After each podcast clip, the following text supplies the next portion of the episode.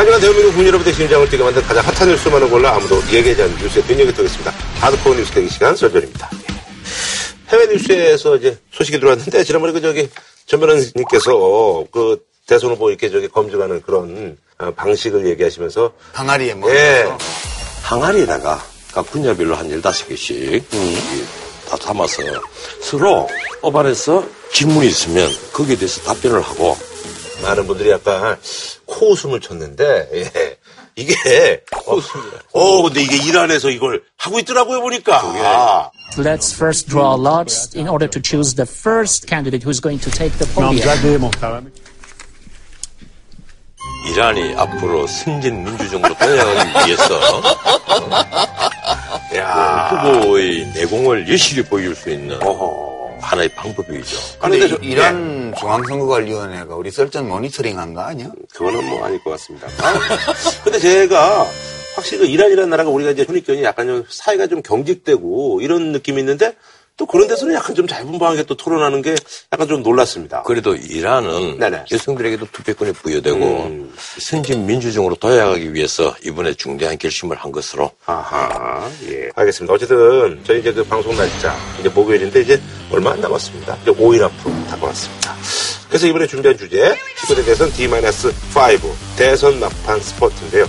아 이제는 그 여론조사가 이제 공표가 금지되고 가장 최근에 나온 게 이제 이게 이제 마지막으로 이제 방송에서 얘기할 수 있는 건데 저희는 이제 얘기가 안 되는 건가요? 아, 얘기는 해도 돼요? 어, 어, 저희는 얘기 예, 아, 아니 네. 여론조사를 계속 얘기를 얘기는 할 수. 있군요. 예. 예, 다만 이제 그 뒤에도 여론조사 계속 하거든요. 그럼요. 예. 최근 여론조사를 보니까 조금 분위기가 다르다고 합니다. 뭐 이러면서 예. 아하. 이제 계속 시청자들에게 상황을 전달을 하려고 애를 쓰죠. 아하. 그러니까 지금 상황이 문재인 후보가 40 플러스 알파. 네네. 정확히 하면요. 아까 내가 다 체크를 네. 하고 왔는데 39% 음, 그거 하나 있고. 한 44까지 네. 이 분포를. 되게 보면 40 플러스 알파라고 봐야 돼. 네. 40 위에 살짝 걸쳐져 있는. 네. 평균 되면 뭐 한 40, 뭐. 예, 그다음에 안철수 후보가 20 플러스 알파. 아하. 22, 24, 21, 뭐 20%를 하위한 것도 있어요. 예. 그다음에 홍준표 후보가 20 마이너스 알파. 네, 한 16, 17 정도 되시는 것 같은데? 18 네. 많이 나오면 어, 음. 19% 음. 육박하는 것도 있고요. 심상정 후보가 10 마이너스 알파. 음. 그다음에 에, 유승민 후보가 5 마이너스 알파. 5를 살짝 넘는 거 하나 있어요. 하나 어. 하나 있고 나머지는 다 4%대예요. 그러니까 이게 전체적으로 보면 그렇게 지금 편제가 돼 있어서 1강 2중 2학 구도다 그렇게 얘기를 했는데 되게 이런 식으로 표현하겠죠. 선거 구도에 큰 변화는 없이 진행되는 걸로 보입니다. 이러면 이제 문재인 후보가 유리한 걸로. 뭐- 그렇게 해석할 수 있는 거죠. 근데 이게 변화가 생기면 예컨대 2위와 3위가 바뀐다. 이러면 뭐 큰 구도는 변화가 없으나 아하. 중위권의 결과를 예측할 수 없습니다. 이렇게 나오면 2, 3위가 엎치락뒤치락 한다는 뜻이고요. 그래 만약 2위나 3위에 있던 후보가 치고 올라와서 붙으면 음. 박빙 양상으로 구도가 변하고 있습니다. 이러면 되게 안철수 후보나 홍준표 후보가 쫓아 올라와가지고. 오차범위 내로 들어오는 정도의 변화가 생기면 이렇게 애둘러서 그렇게 음. 표현하게 될 겁니다. 아마. 지금 그 문재인 후보의 지지 네네. 여론조사에 드러난 지지는 그대로예요. 확장성은 더 없는 대신에 네네네. 빠지지 견고하죠. 않아요. 예. 예, 근데 문재인 후보에 대해서 여러 가지 검정 음. 그리고 안보 문제 이런 것이 등장을 했지만 빠지지 않고 거의 그대로 유지가 됩니다. 음. 예, 그러니까 이거 좀뭐 이렇게 예. 잘 빠져나갔다는 그런 뭐. 주요 정당 후보만 다섯 명 있는 예. 선거에서 40% 안팎에 걸쳐 있으면 확장성이 없다고 표현하기보다는 얻을 만큼 다 얻었다 이렇게 예, 표현하는 그런데 게 예. 여하튼 예, 뭐 그 말씀 또 일리는 있습니다. 예, 그런데 감사합니다. 예, 응집력이 있다는 얘기고 비교적 뭐 잘 예. 뭐 버텨냈다는 그런 얘기들이 많더라고요. 안철수 후보는 꾸준히 이제 조정을 받는 피크를 기록한 다음에 조정을 받는 건데 깜깜이 선거 직전까지 반전하는 걸 보여줘야 되는데 네네. 그 타이밍을 지금 놓치고 있다 음, 이렇게 음. 보이고요. 이 홍준표 후보는 꾸준히 상승을 네, 해서 상승, 치고 네, 올라오는데 네. 치고 올라오는 꼭지점을 음, 어, 어디까지 보여줄 것이냐 하는 게 하나의 관전 포인트인데 일단 깜깜이 선거에 들어가면요 여론조사를 보고 대중의 마음이 움직이기는 이제 어렵게 그렇죠. 되어버리거든요. 그래서 고차가 될 가능성이 굉장히 높은 겁니다. 근데 저는 궁금한 게 있는데요. 사실 이제 그 비문 입장에서 봤을 때는 이대로 이렇게 고자가 되면 우리가 흔히 얘기하는 뭐 무난하게 지는 걸로 가는 건데 이렇게 그냥 갈 가능성이 있는 거 아니면 걱정은 어떤 뭐 이합 집산이 좀 일어날 가능성이 있는 거지? 내가 오늘 아침에 구슬을 만져보니까 구슬이 자꾸 안 만져져. 뭘 말을 오늘 해드리려고 왜 이렇게 나를 의미심장한 눈초리로 쳐다봅니까? 변호사님이 뭐, 그 중에 없대매요. 한번 지켜봐. 지금. 아직도요? 아직도 모르는 거예요. 그래봤자 이제 유효기간 얼마 안 남았어요. 예. 동기한 닷새밖에 안 네. 남았습니다. 일주일. 아니, 근데 1강에 어, 나머지 범 중도 보수가 왜 맥을 못 추고 있는가 네네네. 하는 부분. 첫 번째, 우선 서구에서처럼 보수 진보 간에 치열하게 벌어지는 어떤 어젠다 싸움. 이게 우리는 실종돼 버리고 없어요. 그 중에 대표적인 것이 복지 문제, 민영화 문제 이런 문제거든요. 이 복지 문제 같으면 박근혜 정부 때부터 사실은 누가 진보인지 모를 정도로 서구의 진보적 어젠다를 다 수용을 해버린 거예요, 이미. 이러니까 복지가 치열하게 양 진영 간에 이 대립하는 어젠다가 되지는 못합니다. 사실은 보수가 먼저 굴복해 버린 겁니다. 가령 킬도공사 코레일 이 민영화 갖고 한번 붙었잖아요. 그때 김무성 대표가 민주노총의 경향신문에 샷다문 올리고 들어가서 이 노조위원장하고 팔짱 끼고 사진 찍을 때 이미 끝나버린 거예요. 두 번째 보수 진보의 대결이 아니고 2012년 대선처럼 좌우의 대결이 되면 또 우파에게 이길 수 있는 기회가 마련될지도 몰랐어요. 그러면 좌우에서 가장 중요한 어젠다는 대북 정책 혹은 이른바 과거에는 부품이라고 불리는 그런 여러 가지 재료들입니다.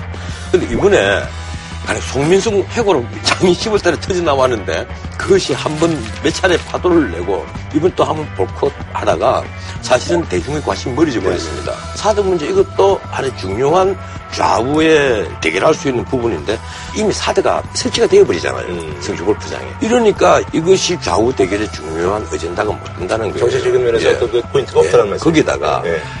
보수의 가장 핵심이 도덕성이잖아요. 박근혜 정부의 몰락이 바로 이 도덕성이 완전히 무너졌다는 걸 보여준 거예요. 어디 가서라도 한국의 보수가 도덕성을 무기로 한 적이 없어요. 아니, 역사에서. 아니, 글쎄, 그거는 이론적으로 글로벌 기준으로 내가 먼저 말을 예, 말씀을 다 드릴게요. 거죠. 네. 박근혜 정부가 몰락을 하면서 이러니까 어디 가서 가령 보수의 어떤 미덕을 얘기를 하려야 할 수가 없단 말이에요. 보수는 이러이러 하니까 그래도 보수를 믿으십시오. 이 얘기는 못 하는 거예요. 그러니까 이게 이제 선거 내부에서는 후보자들의 독자적인 선택으로 판을 바꿀 수가 있어요. 단일화를 하거나 이런 것들이 과거 정치에도 보면 위력을 네, 발휘했잖아요. 네, 네, 음. 근데 이번에 이렇게 위력이 안 보이는 거는 지금 변호사님 말씀하신 이런 문제들 때문에 선거 자체 내에서 후보자들의 합종 연행으로 큰 틀의 구조 변화가 일어날 가능성이 좀 낮아 보여요, 지금. 음. 그 다음에 선거에는 외생 변수, 그러니까 밖에서 벌어지는 네네. 일이 또 영향을 줘요. 그게 전통적으로 보면 북풍 그렇죠, 같은 북풍이죠. 거죠. 예. 근데 이번에도 그런 변수가 있을 거라고 예측을 좀 했거든요. 뭐첫 번째는 북한의 동향. 네네. 근데 4월 25일 날 뭐 인민군 창건 기념일에 뭐라도 한다 뭐 그런 소문이 있었는데 그냥 그날은 별거 안 하고 그냥 뭐 포사격 연습만 좀 하고 그 며칠 지나고 나서 뭐 하나 쐈다가 뭐그좀한거 아닙니다. 되게 많이 했어요. 폭파해버리고 그 정도라서 이게 예측됐던 것보다 좀 약해요 북한 네. 변수가 그리고 이제 사드 문제처럼 한미 관계에서 파생된 이제 쟁점이 또 있는데 이거는 지금 이게 원래는 진보 진영에 불리한 이슈일 가능성이 보통 때는 많았는데 네네네. 이번 경우는 트럼프 대통령이 크게 도와줘 버렸어요 야권을 그 도란프가 이번 선거 보수적으로 보면 다 망쳐놓은 거야. 이거 북풍이 아니라. 미풍인가요? 미풍? 미국에서 온 그러니까 바람인가요? 태풍이죠 태평양에서 거는 바람이 아니, 아니, 내가 좀 한번 끼어들게요. 도란프가 매일, 어? 이 경상도 말을 맥제 말이야. 쓸데없는 말을 하, 는 거야, 그냥. 10억 달러 내놓으라고 어? 네네네. 지금 그걸 연이틀 아, 얘기를 아니, 하는 말, 바람에 말 같지도 않은 소리를 미국에서, 어? 그냥 초를 치는 바람에 그러니까 트럼프 대통령이 이 사드 비용 니네들이 내라 네네네. 이 얘기를 하는 바람에 네. 논란이 지금 계속 이제, 어, 아니, 이거는- 있는데. 문재인 후보한테 유리하게 작용을 한 거예요. 오히려 어떤 면에서 그러냐면 사드 찬반이 있었어요. 네네네. 근데 그 국민 여론은 꽤 팽팽하게 나눠져 네. 있었는데 그거는 미국 무기니까 우리가 부지만 제공하고 기초 공사만 해주고 그렇죠, 그렇죠. 예. 이제 무기는 자기들이 가지고 와서 자기들이 비용 들여서 운영하는 유지비용 걸로 알고 걸로 알고. 알고 찬성했단 말이에요. 근데 우리 무기도 아니고 미국 무기인데 사는 것도 아니고 렌탈비를 네. 10억 불을 내라는 거 아니에요. 엄격히 말하면 렌탈도 아니에요. 운영도 평소에는 예, 미군이 합니다. 음. 아니 자기들 말로 예, 렌탈도 운전기사. 딸린 차를 렌트해줬다 이거지. 음. 운전기사 운- 예, 그 운영 병력까지 다 포함해서 준 거니까 니네들 차는 우리 건데 어? 차 감가상각비하고 운전기사 인건비하고 요료비하고 등등 니들이 다 내. 그거 10억 달러야. 이렇게 얘기를 한 거예요. 그러니까 그동안에 사드 배치에 찬성했던 분들 중에서도 상당수가 어 처음에하고 다르잖아 얘기가. 이러니까 막 찬성하기 어려워진 거예요. 근데 이게요, 이. 사드 관련해서 이 비용 부담 문제, 이게 사실 이제 그 대선 마지막 토론 앞두고 이게 큰 뭐, 큰 영향을 줄 거라고 보세요? 사드 문제는 찬반 의견의 근거들이 있어요 나름대로. 네네네. 이제 반대하는 입장에서 제가 다시 말씀을 드리면 첫째 사드는 수도권을 포함해서 한국을 방어하는데 큰 도움이 안 된다. 둘째, 이거는 북한을 겨냥한 무기라기보다는 중국을 겨냥한 무기다. 셋째는 이 그건데 미국을 위한 무기, 일본을 위한 무기를 여기다 갖다 놔가지고 중국이 그 보복 조치로 경제 보복을 하기 네. 때문에 우리 기업들만 더 어려워집니다. 우리가 요즘 느끼고 있는 거죠. 아, 지금 그 그, 이런 주장, 아, 이- 그 이- 주장이 우리 유공의 예, 그, 지- 지금까지 의 이제 주장입니까? 예, 제 생각이기도 하고 또 어, 반대하는 많은 분들이 생각이에요 이게. 근데 이 사대에 대해서 예. 다음에 예, 정말 안보기관에 브리핑할 때 꼭 함께 가겠습니다. 사대가 어떤 무기인가를 아직까지 정확히 모르신 것 같아요. 그러니까 변호사님, 넌 몰라 이렇게 말씀하시면 아니, 곤란하고요. 저는 두 분의 브리핑을 받았기 때문에 저는 브리핑 받아도 안 예. 믿을 거예요 그 말.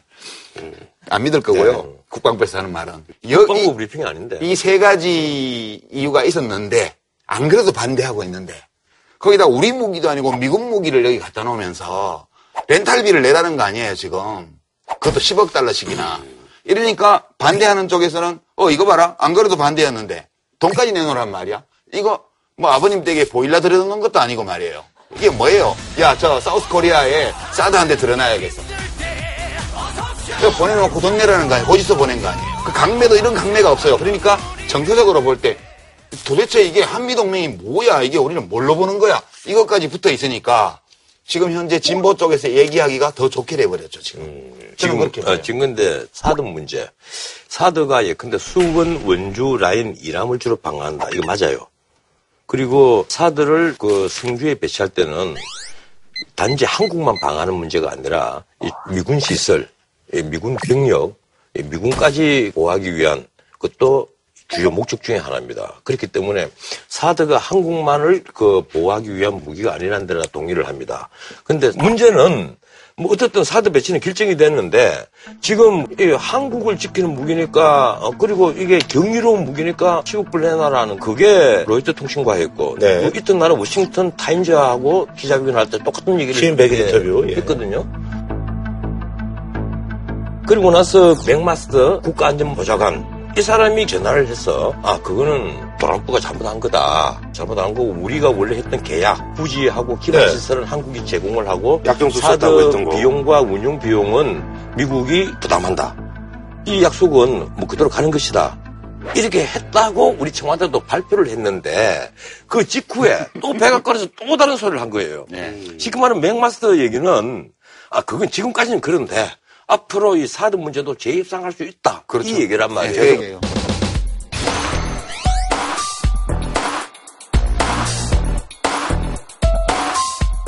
자. 그러니까 그 전에 사드 배치와 관련해서 한미 양 국방 당국 사이에 네. 이야기가 오갔고 어떤 것들은 문서화됐을 거고 예. 문서로 적지 않은 어, 공감을 이룬 이야기들도 있었을 거예요. 그거는 뭐 군사 외교도 늘 그런 거니까 있었으리라고 보는데 문제는 명시적으로 계약서에 렌탈비를 10억 불을 낸다는 없었다는 거죠. 네. 그렇지만 미국 입장에서는 사실 우리가 문서로는 안 만들었지만 음. 어, 문서는 또 새로 만들 수 있는 거 아니냐. 지금 이렇게 나온 거예요. 그러면 이 문제는 지금까지 어떤 대화가 오갔고 어떤 공개된 문서 또는 비공개 문서가 있는지는 이제 5월 9일 선거 끝나고 나면 음. 다 들여다보게 돼 있어요. 그리고 국회에서 국정조사도 해야 될 사안이라고 봅니다. 아니, 근데 지금까지 확인된 계약서는 하나예요. 그 역시 부지하고 기반시설은 네네네. 미국에게 우리가 제공해 주는 것 그 이상의 이제 부담은 없다는 것인데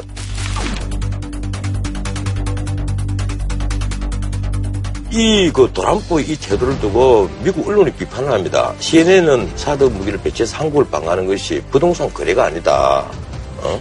이런 얘기를 했고 또 워싱턴 포스트는 한국을 어리둥절하게 한 트럼프의 사드 한국 대선에도 영향을 미친다. 그 야권을 유리하게 한다는 가장 분석이에요. 가장 기본적인 것으로 트럼프는 한국을 지켜주고 미국이 돈을 부담한다는 거잖아요. 그건 도란프가 아주 잘못 생각한 겁니다. 지금 우리가 방위 분담금만 하더라도 1조 원 가까운 돈, 이 9,500억을 부담을 하는데 매년. 그뿐 아니에요. 2006년도에 방위사업청이 개청이 됐는데 그때 이후로 작년까지 무기를 얼마를 사들이는가 하면 36조 360억을 사들였습니다. 올해 국방비가 40조거든요. 거의 1년치 국방비를 지난 10년 동안에 무기를 사왔단 말이에요. 우리가 미국에 무기 흑자를 내는데 이 무기 사원금 지난 5년 동안 매년 한 5조 원어치를 샀어요. 이게 무역 개수에 잡히질 않습니다. 이러니까 비밀거래니까. 우리는 무역 흑자를 보는 것처럼 보이는데 한국과 미국은 사실은요 똔똔이에요. 그리고요, 금전으로 직접 거래하지 않는 거. 예를 들면, 미군이 점유하고 있는 토지 사용료라든가, 우리 카투사. 예, 아니, 아니, 아니, 그걸 인력 내가- 제공하는 예. 거, 이거 다 합치면, 우리 지금 미국에 대해서 우방으로서. 할 만큼 하고 있다는 할 얘기죠. 만큼 하고 예, 있는 거예요. 아, 그래서 지금. 그, 그 뒤에 문제를 말씀드릴게요. 예. 지금 당장 우리가 F-35A라든가 글로벌 호크기 아파치 헬기 도입하잖아요. F-35A하고 이 글로벌 호크기만 하더라도 10조 원이 넘습니다. 그 돈을 미국에 줘야 된단 말이에요. 그런데 평택 미군기지 있잖아요. 이 평수가 몇 평인가 하면 444만 그러니까요. 평입니다. 제곱미터로 따지면 1467만 제곱미터예요. 임대료를 환산해봐요. 예, 이런데 이거 우리가 8조 9천억 거의 9조 원 가까운 돈을 우리가 돈을 냅니다. 그리고 우리 지금까지 용산기지 터를 서울시내 한복판에 예. 무상으로 썼잖아요, 지금까지. 그리고 전 세계에 이런 미군 기지가 없을 이거 정도로 트럼프라고 생각하고 우리 한번 퍼부어야 돼. 예, 초현대식으로 만들고 그 다음에 나머지 아까 가출사 했잖아요. 예. 운영비가 1년에 한 100억 들어요. 그거 우리 정부가 다 부담해요. 가출사 병력만 우리가 보내주는 게 아니란 말이에요. 그거 먹이고 입히고 예. 기름도 다. 그런 거를 왜 미국에다 어필을 못 하는 거지? 이제 어필을 해야지. 그러니까 도란프에게 우리 카드도 보여줘야 아니, 돼. 왜 어필을 나는 못 하는 그래- 거죠? 그러니까 이번에 뭐 사드 배치해달라고 여기서 매- 우리가 매달렸다는 거 아니에요? 아니, 지금 얘기로는. 그게 원래 도란프 책 보면요. 도란프가 원래 공갈주고 협박하고 그리고 공포에 사로잡히기 위해서 자기의 이익을 챙기는 게 이건 자기 하나의 거리 기술이거든요. 그러니까 우리가 공포에 사로잡히면 안 돼. 아니, 그런데 기본적으로는 지금 도란프가 한반도에는 아무런 지식이 있고 일본에만 관심이 있어요. 한반도는 무지하단 말이에요. 이러니까 이번에 시진핑하고 플로리다 회담을 마치고 나서 무슨 얘기했습니까 기자들에게? 아니 시진핑 얘기 들으니까 역사적으로 한국은 중국 인도였다며. 중국의 속국이었다는데 시진핑이 그 소리를 했단 말이에요. 하니까 그게 이제 백지 상태에 구입이 되니까 트럼프가 그 얘기를 한 거예요. 내가. 그러니까 그 시진핑이 그 얘기를 하는데 트럼프가 그냥 동북아 지식이 조금만 있으면 최소한 얘기를 해야 되잖아요. 무슨 소리냐? 한국은 어? 지난 반만 년의 역사 동안 열 독립회가 있었고 물론 일본 제국주의 35년 이 동안은 식민지였는데 그 외에는 아닌 걸로 본다. 아니 근데 트럼프가 그 정도 알면 저렇게 무식한 소리를 안 하죠. 그런 그래서 미국 내가- 역사도 잘 몰라요. 그래서 내가 하는 말이요. 프랭클린 루스벨트가 한반도에 대한 아무런 지식이 없었기 때문에 한반도가 분단이 돼서 우리가 6.25 전쟁도 겪고 지금 같은 예? 그 리스크를 떠안고 있는데 그러니까 트럼프한테 도란프가 한반도에 대한 아무런 지식이 없이 지금 사드 문제라든지 뭐 한미 FTA로 뭐 미국의 무역 적자가 두 배로 늘어났다. 이따위 소리를 한단 말이에요. 아니, 트럼프는 지금 이게 배우는 과정이에요. 이것이 앞으로 어떤 나쁜 영향을 미칠 것인가. 이거 우리가 깊이 고민해야 됩니다. 아니 그러니까 예, 그 뭐지 도란프를 잡으려면 우리도 조카를 갖고 있어야 되거든. 아니 트럼프를 어떻게 잡아요 미국 대통령? 얘기를 좀. 예, 아, 우리. 대통령이 조카를 갖고 있어야지. 예. 아니, 그나저나, 그 아까 말씀하시다가 한 건데, 작년에 뭐 여러 가지 좀 얘기가 나왔을 때 이렇게 약간 쉬쉬한 그런 경향이 없지 않아 있었다는 그런 얘기들이 있는데. 뭐. 그러니까 이제 그거를 이제 좀 음, 국정조사를 해봐야 된다고 보는데요. 외교 문서에는 네네. 그 프로토콜이라고 이게 부대 사항이 따라와요. 네. 정식 계약서 이외에 각주를 달기도 하고 때로는 달지 않고 구두로 그냥 공감을 이루기도 하고 하는데 이 김관진 안보실장이죠? 안보실장. 예. 김관진 안보실장이 대통령도 없는데 이 사람은 계속 안보실장이야 지금. 국무총리는 보이지도 않고. 그 안보실장은 있어야지. 그럼 뭐, 그거 없애야 됩니까? 그러면 총리가 책임지고 해야죠 이거를 안보실장 마음대로 미국 왔다 갔다 하면서 하나요? 그러니까 작년에 7월 달에 노회찬 의원이 이제 예, 그 질의응답 때, 예. 시간에 나오죠. 그러니까 그게 얼핏 시사한 건데 미군이 사드 운영비와 관련해서 기존의 주한미군 방위비 분담금 속에 그거를 포함시킬 가능성에 대해서는 모호한 표현이지만 그 가능성을 열어놓는 답변을 한 적이 있어요. 음. 그러니까 그랬겠죠. 야, 이거를 뭐 렌탈비를 내라 그러면 우리 여론이 안 좋아서 안 그래도 좀 어려운데 좀 하기 어렵다. 그러면 야, 그럼 나중에 천천히 방위 분담금 속에다 넣고 이 문제를 그럼 추후에 검토해보는 걸로 일단 양해하고 계약서를 이렇게 하면서 이렇게 했을 수 있죠. 아까 그래서 그 분위기 예, 말씀하신 게 그, 그게. 그건데 이제 그런 게 구두로 된 것도 음. 회의록에 남, 남아요. 이게 완전히 말로만 하지는 않아요. 음. 그러니까 새 정부가 들었으면 사드 도입 과정의 양국 간의 오간 문제들에 대해서 네. 면밀히 조사를 해보고 거기서 뭐 잘못된 게 있으면 잘못됐다고 얘기를 해야 돼요. 그러면 이제 프로토콜에 네. 이 한국이 사드 운영 비용에 있어서 분담하는 부분은 재협상할 수 있다 이런 식으로 들어가 있다는 거죠. 그럴 수도 있고 그런데- 그런 의미를 예. 담은 어떤 표현이 예. 의사록에 남았을 수도 있어요. 예, 근데 그렇지 않다고 보는 것이 아, 예. 이 사드 무기 자체는요. 우리가 운용에 개입하거나 우리 무기 같으면 모르는데 그건 뭐 렌탈이라는 표현이 맞겠죠. 그런데 그게 아니고 미군이 무기예요. 미군이 운용하는 미군이 장악한 미군이 무기란 말이에요. 사드로 뭐그 정도 사드로 보호가. 불가능한 거예요.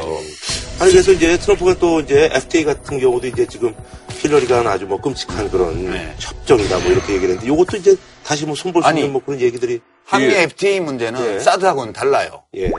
사드는 지금 여러 가지 불합리한 면이 많은데 한미 FTA 종료 또는 재협상 문제는 양 당사국 중에 어느 쪽이든 불만이 있으면 아하. 그렇게 할 권한이 있어요. 이 협정문에 그 명시돼 있어요.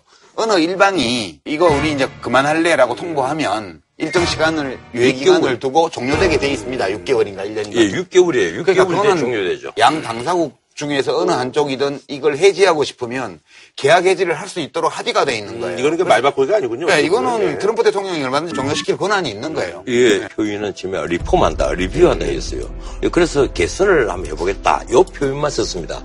재입상이라는 표현을 안 썼거든요. 재검토 예, 개정 예. 표현한 그 거죠. 이번에 트럼프가 무슨 얘기를 했는가 하면 이걸 재입상을 하겠다. 네. 혹은 그렇지 않으면 폐기. 폐기할 수 있다. 이 얘기를 했는데 취임 100일 되고 나서 이튿날 모든 무역협정 그리고 WTO와 미국이 맺은 협정 이걸 재검토하라는 행정명령에 서명을 했습니다.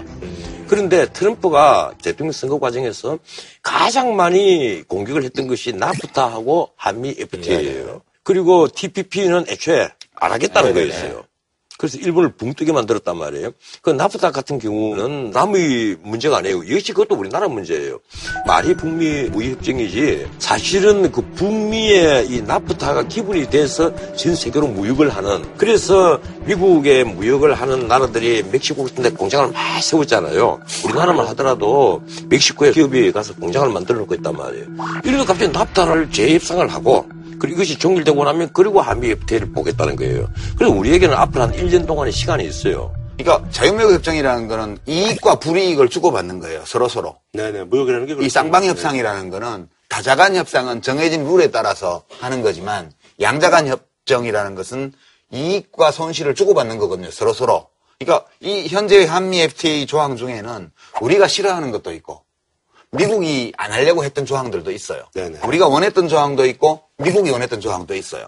그래서 서로 간에 원하는 걸 주고받고 싫어하는 걸 주고받고 이렇게 해서 전체로 합의가 됐던 건데 이제 이 조항들 중에서 예컨대 트럼프 대통령이 어떤 몇몇 조항을 빼고 싶다. 그래서 이제 이런 얘기를 한다 그러면 이제 우리도 빼고 싶은 걸 얘기해야 돼요. 예컨대 역진 방지 조항, 단번 협정한 거를 못 돌리는 조항이라든가 또는 우리가 보건이라든가 안전이라든가 환경과 관련해서 현재 유보 혹은 미래 유보의 형태로 좀 해놓은 것들 이런 것들 또는 뭐 국내 정책 때문에 손해를 본다 그러면 투자자들이 소송을 걸 수 있게 해놓은 투자자 국가 소송 제도 네네네. 이런 것들 또는 뭐 의약품 국제약 출시를 좀 어렵게 하기 위해서 준 특허 보호 조항들, 지적재산권 보호 조항들 이런 거 우리가 원하지 않았던 것도 있어요. 네네. 그럼 이제 우리도 어 그래 그럼 니네 뭐가 마음에 안 드는데 이렇게 물어보고 그 우리도 마음에 안 드는 거 이런 거 있어. 그것도 얘기하고 그래서 또 협상해보고 협상이 안 되면 종료하는 거죠 뭐. 방금 말씀하신 것 중에 근데 투자자 국가소송제도, 네네네. 국가소송제도 이건 우리 정부는 당시에 다자 협정에 있어서는 이것이 표준이라고 얘기를 했지만은 사실은 아는 사람들에게는 많은 논란을 불러일으켰던 제도입니다. 이 한국이 일방적으로 당할 수밖에 없는 그런 구조란 말이에요. 그뭐 론스타 뭐 이런 것도 다 그런 거 예, 봐야 그 말은 근데 꼭 그거 아니라도 소송은 예, 걸리는데 말은 이제 재판을 하는 데 있어서 전혀 관련 없는 사람이 뭐 재판한다 이러지만 사실 미국이 주도를 하, 게 돼가 있는 거예요, 그것도. 그러니까 재입상을 한다면 이게 이제 두고두고 논란을 불러일으킬 것이고 그래서 저는 이 재입상을 하게 되면 한미 FTA는 거의 폐기 수준으로 들어간다고 봅니다. 그러니까 이 문제는 우리가 데이터를 놓고 서로 간에 협의하고 이 과정을 거쳐서 다행히 새로운 합의에 이러면 또 고쳐서 가는 거고 아니면 종료하면 돼요. FTA 한미 FTA 없을 아니, 아니 그런데 우리가 한미 FTA 이런 문제를 하면서 아까 내가 우리가 미국 무기를 주로 많이 사왔다 이 얘기 하는데 우리가 F-35A를 선정했잖아요. 근데 안 살 걸 사온 건 아니죠. 아니죠. 아 유로파이터를 할 수도 예. 있었죠. 바로 그거예요. 북한이 갖고 있는 미국이 네네. 이게 가장 차별성 있는 공격 전투기가 무엇이냐 보면 유로파이터 더 많이 전문가들이 거론을 했습니다. 그리고 유로파이터는 문제들 기술까지 다 이전해 줄 음, 조건이 좋은. 조건이 조건이었고 그런데도 우리가 굳이 음. 이 그때까지 사실 실물이 검증이 안 된 게 F-35A였단 예, 말이에요. 사고도 많이 나고. 예. 근데 이 F-35A를 우리가 사드리겠다고 했을 때는 우리가 한미 동맹이라는 걸 첫째 첫 번째 고려를 했고 그리고 무기 체계가 한미 동맹 체계로 운영하기 때문에 기존의 미국 무기와의 호환성이나 이런 걸 고려할 때 미국 무기가 더 유리한 점이 있다는 명분으로 미국 전투기를 아니, 산뭐 거거든요. 전투기는 뭐 그런 게 있습니다. 통신이라든가 예, 여러. 가지 예. 문제에 있어서 공조하기가 수월하다 사실은. 이제 미국 무기거든요.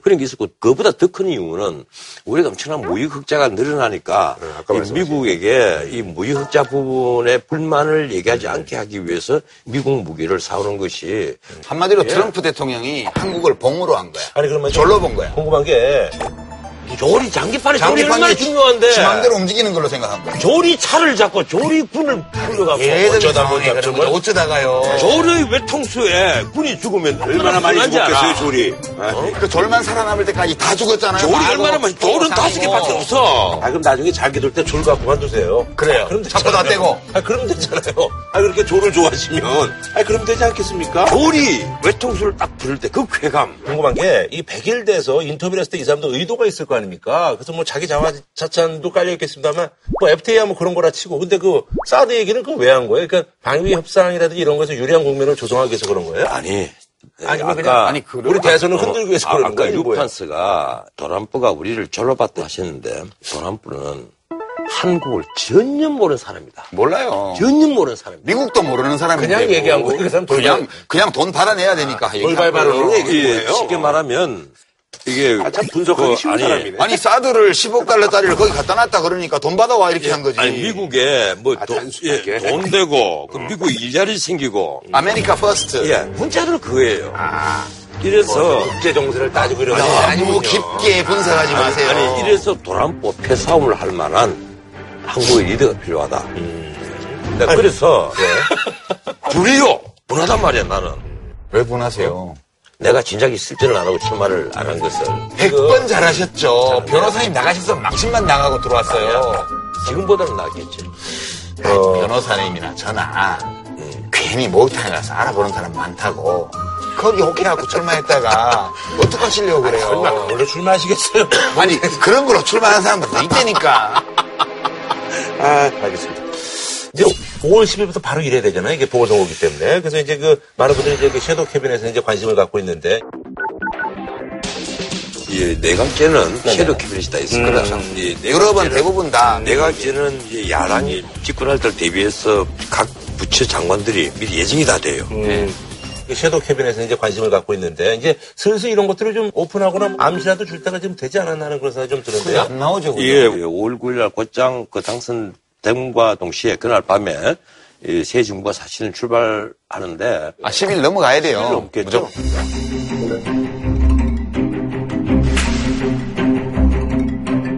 문재인 후보가 먼저 이제 아시아로 캐비넷 얘기를 했는데 우리 헌법은 국무총리라는 자리가 어떤 자리인가 하면 국무위원을 제청하는 자리란 말이에요. 우리 헌법상 원래는 국무총리가 제청을 하면 거기에 기속되어서 임명을 해야 되잖아요. 아니요 거부할 수도 아, 있죠. 물론 거부할 수 있지만 비공개적으로 그 과정을 거치죠. 예. 이 사람 어때요? 말하면 그 사람 곤란한데 예. 이 사람 어때요? 그 사람 괜찮은데 이 과정을 아, 거치는 물론 거죠. 물론 이제 논의가 있겠죠. 그런 중요한 자리잖아요. 거기다가 이번에 잘 뽑았지만 대통령이 유고가 되어버리면 권한 등 1순위잖아요.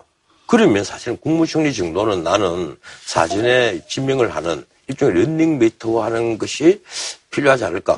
각 중요한 후보들이 최소한 국무총리 그리고 더 나아가서 이 외교부라든가 국방부라든가 이런 중요 포스트 한 그 기재부라든가 이 경제를 담당할 부총리 아니면 사회부총리까지 미리 좀 예고를 하는 것 이런 게 도움이 되지 않겠나 이랬는데 지금 이제 그- 그걸 못 해요. 언급은 하는데 눈치 보는 거 아니면 예, 어, 언급을 하거든요. 비연합권 분들로 아, 자기가 영남이니까 예, 영남 예, 출신이니까. 총리를 네. 뽑느라고 근데 저기 약간 시중에 떠도는 소문이라든지 뭐 하마평에 오르는 분들이 있나요? 지금 무슨 자가 발전 엄청나게 합니다. 일단? 하마평이 올라오는 거는 그러는데? 90% 이상 자가 발전이라고 보면 돼요. 네. 하고 싶은 분들이 기자들에게 자기 이름이 아. 올라가도록 하는 거예요. 예, 그거는 지금 오리무중이라고 그러고요. 아. 문재인 후보가 마음에 든 사람이 있다라고 말은 했는데 누군지에 대해서는 아무도 모른대요, 지금.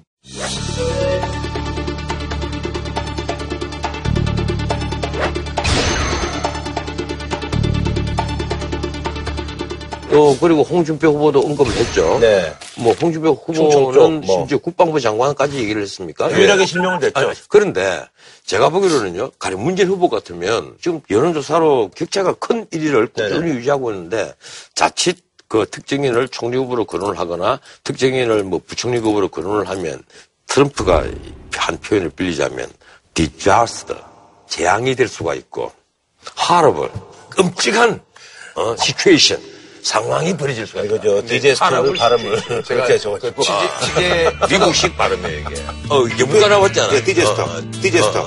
disaster. 예. disaster. 오케이? 알았어요. 오케이. 아니, 예. 나 앞으로 도람프하고 이게 회담할 때로 생각해서 이렇게 내가 연습을 하고 있어. 내가 도람프 만나면 그럴 거야. You are disaster. 알았어. 네가 재앙이야. 거울 보고 연습 많이 했어요. 그거 연습하고 있어, 요새. You are disaster. 도란보. 오케이? 아니, 득표에 도움이 안 된다고 생각해서 그런 거 아니 뭐예요? 저도 궁금해서 네. 취재를 좀 해봤는데 그러니까요. 이제 원래 이걸 검토했던 것은 두 가지 이유 때문이었던 네네. 것 같아요. 제가 짐작하기에 네. 첫째는 이제 변호사님이 말씀하신 전 민주주의의 어떤 음. 원론 음, 기본 언론. 네. 기본적인 정신 또 우리 헌법의 원리 음. 이런 것을 존중해서 음. 미리 이제 네. 변호사 보궐선거니까 총리 후보나 몇몇 주요 부처 장관은 미리 선거할 예. 필요가 있다 이거 있었고요. 두 번째는 선거가 이제 양강구도나 이렇게 가서 빡빡하면 음. 후보 혼자 힘으로 이걸 돌파가 잘안 그쵸, 될 때, 예, 예. 이럴 때 국민의 신망이 높고 이런 아하, 사람을 아하. 이제 섀도우 캐비넷 그렇죠. 예비 내각으로 발표를 하면 득표에 도움이 될 수 있다. 음. 이두 이유 때문에 검토를 했던 것 같아요. 근데 안 한 이유는 네. 한네 가지 되는 것 같아요. 네 가지나요? 예. 첫 번째는 지금 일강 구도예요. 음. 지지율에 여유가 있어요.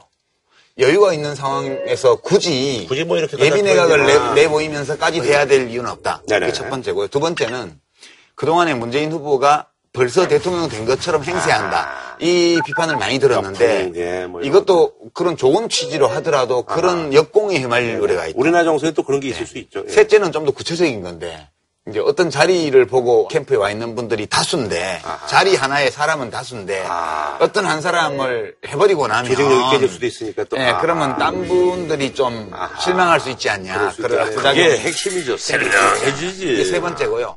네 번째는 이게 국무총리 후보자, 국무위원 후보자 지명이잖아요. 공개적으로. 근데 검증 과정을 거쳐야 되는데 정보를 인수해야 인재 풀딥 데이터베이스도 네. 있고 그럴 거 아니에요. 지금 야당 후보기 때문에 이거를 합법적이고 실효성 있게 도덕성 검증이나 재산 검증이나 하기 어려워요. 그러니까 잘못하면 부적격 후보를 추천할 아, 그럴 수 있겠네요. 우려가 있어요. 이런 네 가지 정도 이유 때문에 일단 안 하는 게 좋겠다. 그러면 이렇게. 그래서 디자스터가 된다는 아니, 여타 후보들 같은 경우는 그래도 지지율이 좀 딸리고 있으니까 그런 위험에도 불구하고 좀 공개하는 게 낫지 글쎄, 않나? 라는 이제 생각이 드는데. 그게 근데 거기 하겠다는 사람이 없지. 아, 그게 아니죠. 그게 이제 모험을 할 타이밍을 놓치고 아, 놓쳤어요. 네, 이미 늦었어요. 아, 괜히 불난만 가령 이 김종인 선생하고 아. 같이 의논한 게 공동 정부론이잖아요. 네네네. 통합 공동 정부론. 아, 안철수 후보요? 예. 네. 사실 바꿔 말하면 과도 정부론이거든요. 네네. 헌법을 바꿔서 3년 동안만 이 대통령을 하고 다음 국회 임기를 기준으로 새로운 시스템으로 새로운 국가를 만들겠다. 이제 이게 김종인의 공동정부론의 핵심인데 안철수 후보도 은근히 동의했어요. 국회가 하겠다면 따르겠다. 이 얘기 아니에요. 그런데 안철수 후보 입장에서는 이것저것 전부 다, 다 불안한 거예요. 그나마 지금 2위를 이렇게 하고 혹시 반등할 수 있지 않을까 하는 지금 기대를 하고 있는데 자칫 잘못해서 여기서 섀도 키면서 발표한다라든가 에, 나는 3년 하고 물러나겠습니다라든가 이런 얘기를 하는 순간에 더 몰락할 수가 있단 말이에요. 네, 더 위험하죠. 가령 3년 과도 정부론이 타이밍이 언제여야 됐는가 하면 본인이 양강구도를 형성했을 때 그때 얘기를 했어야죠. 그 마음 비우는 것처럼 보이죠. 예, 그때 얘기를 했으면요. 안철수 후보는 지금쯤 아마 거꾸로 일강이 됐을 가능성도 있습니다. 근데 그때 타이밍을 놓쳐버린 거예요. 내가 그래서 예의 주시하고 있었거든요. 아. 뭔가 그, 그 무렵에 아마 얘기했을 겁니다. 아, 맞아. 그때 뭐 우리가 뭐 수요일 날 뭔가 말씀하셨었어요. 이또 보충 녹화할 일이 있을지 모르겠다 음. 이랬는데 어, 내 장담하는데 어차피 우리 수요일 밤에 또 보충 녹화할 거야. 그때는 그게 만약 터지다 그러면 폭탄이 터지는 건데 그 얘기를 안, 해- 안 해버린 거란 말이에요. 그 얘기는 굉장히 중요한 얘기입니다. 차기 정부를 3년짜리 정부로 만들어버리는 얘기예요. 그러니까 이제 전에 우리가 분석할 때 에, 안철수 후보가 당의 지역적 기반은 호남이고 에, 후보의 득표 기반은 중도 중도 보수여가지고 둘 사이의 불일치 때문에 고민하고 있다는 말씀을 네네네. 드렸잖아요. 그러니까 이제 그 고민이 매우 빠른 결단을 했으면 완전히 보수 중도 보수 쪽으로 확 가는 거예요. 그래서 거기를 껴안아가지고 다시 못 나가게 이렇게 하는 건데 안철수 후보가 그렇게까지 할 마음의 준비는 없었던 것 같죠. 아니, 지금 우리 대선 후보들이 다 그래요.